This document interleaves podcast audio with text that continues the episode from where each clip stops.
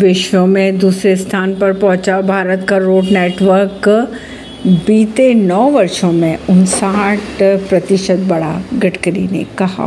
केंद्रीय सड़क परिवहन और राजमार्ग मंत्री नितिन गडकरी ने कहा कि भारत के रोड नेटवर्क बीते 9 वर्षों में अब तक 59% की बढ़ोतरी के साथ दुनिया में अमेरिका के बाद दूसरे स्थान पर पहुंच चुका है। आगे गडकरी ने भी कहा कि वित्तीय वर्ष 2013 और 14 की अगर बात की जाए तो देश में रोड नेटवर्क 91,287 किलोमीटर था, जो बढ़कर 1,45,240 किलोमीटर हो चुका है।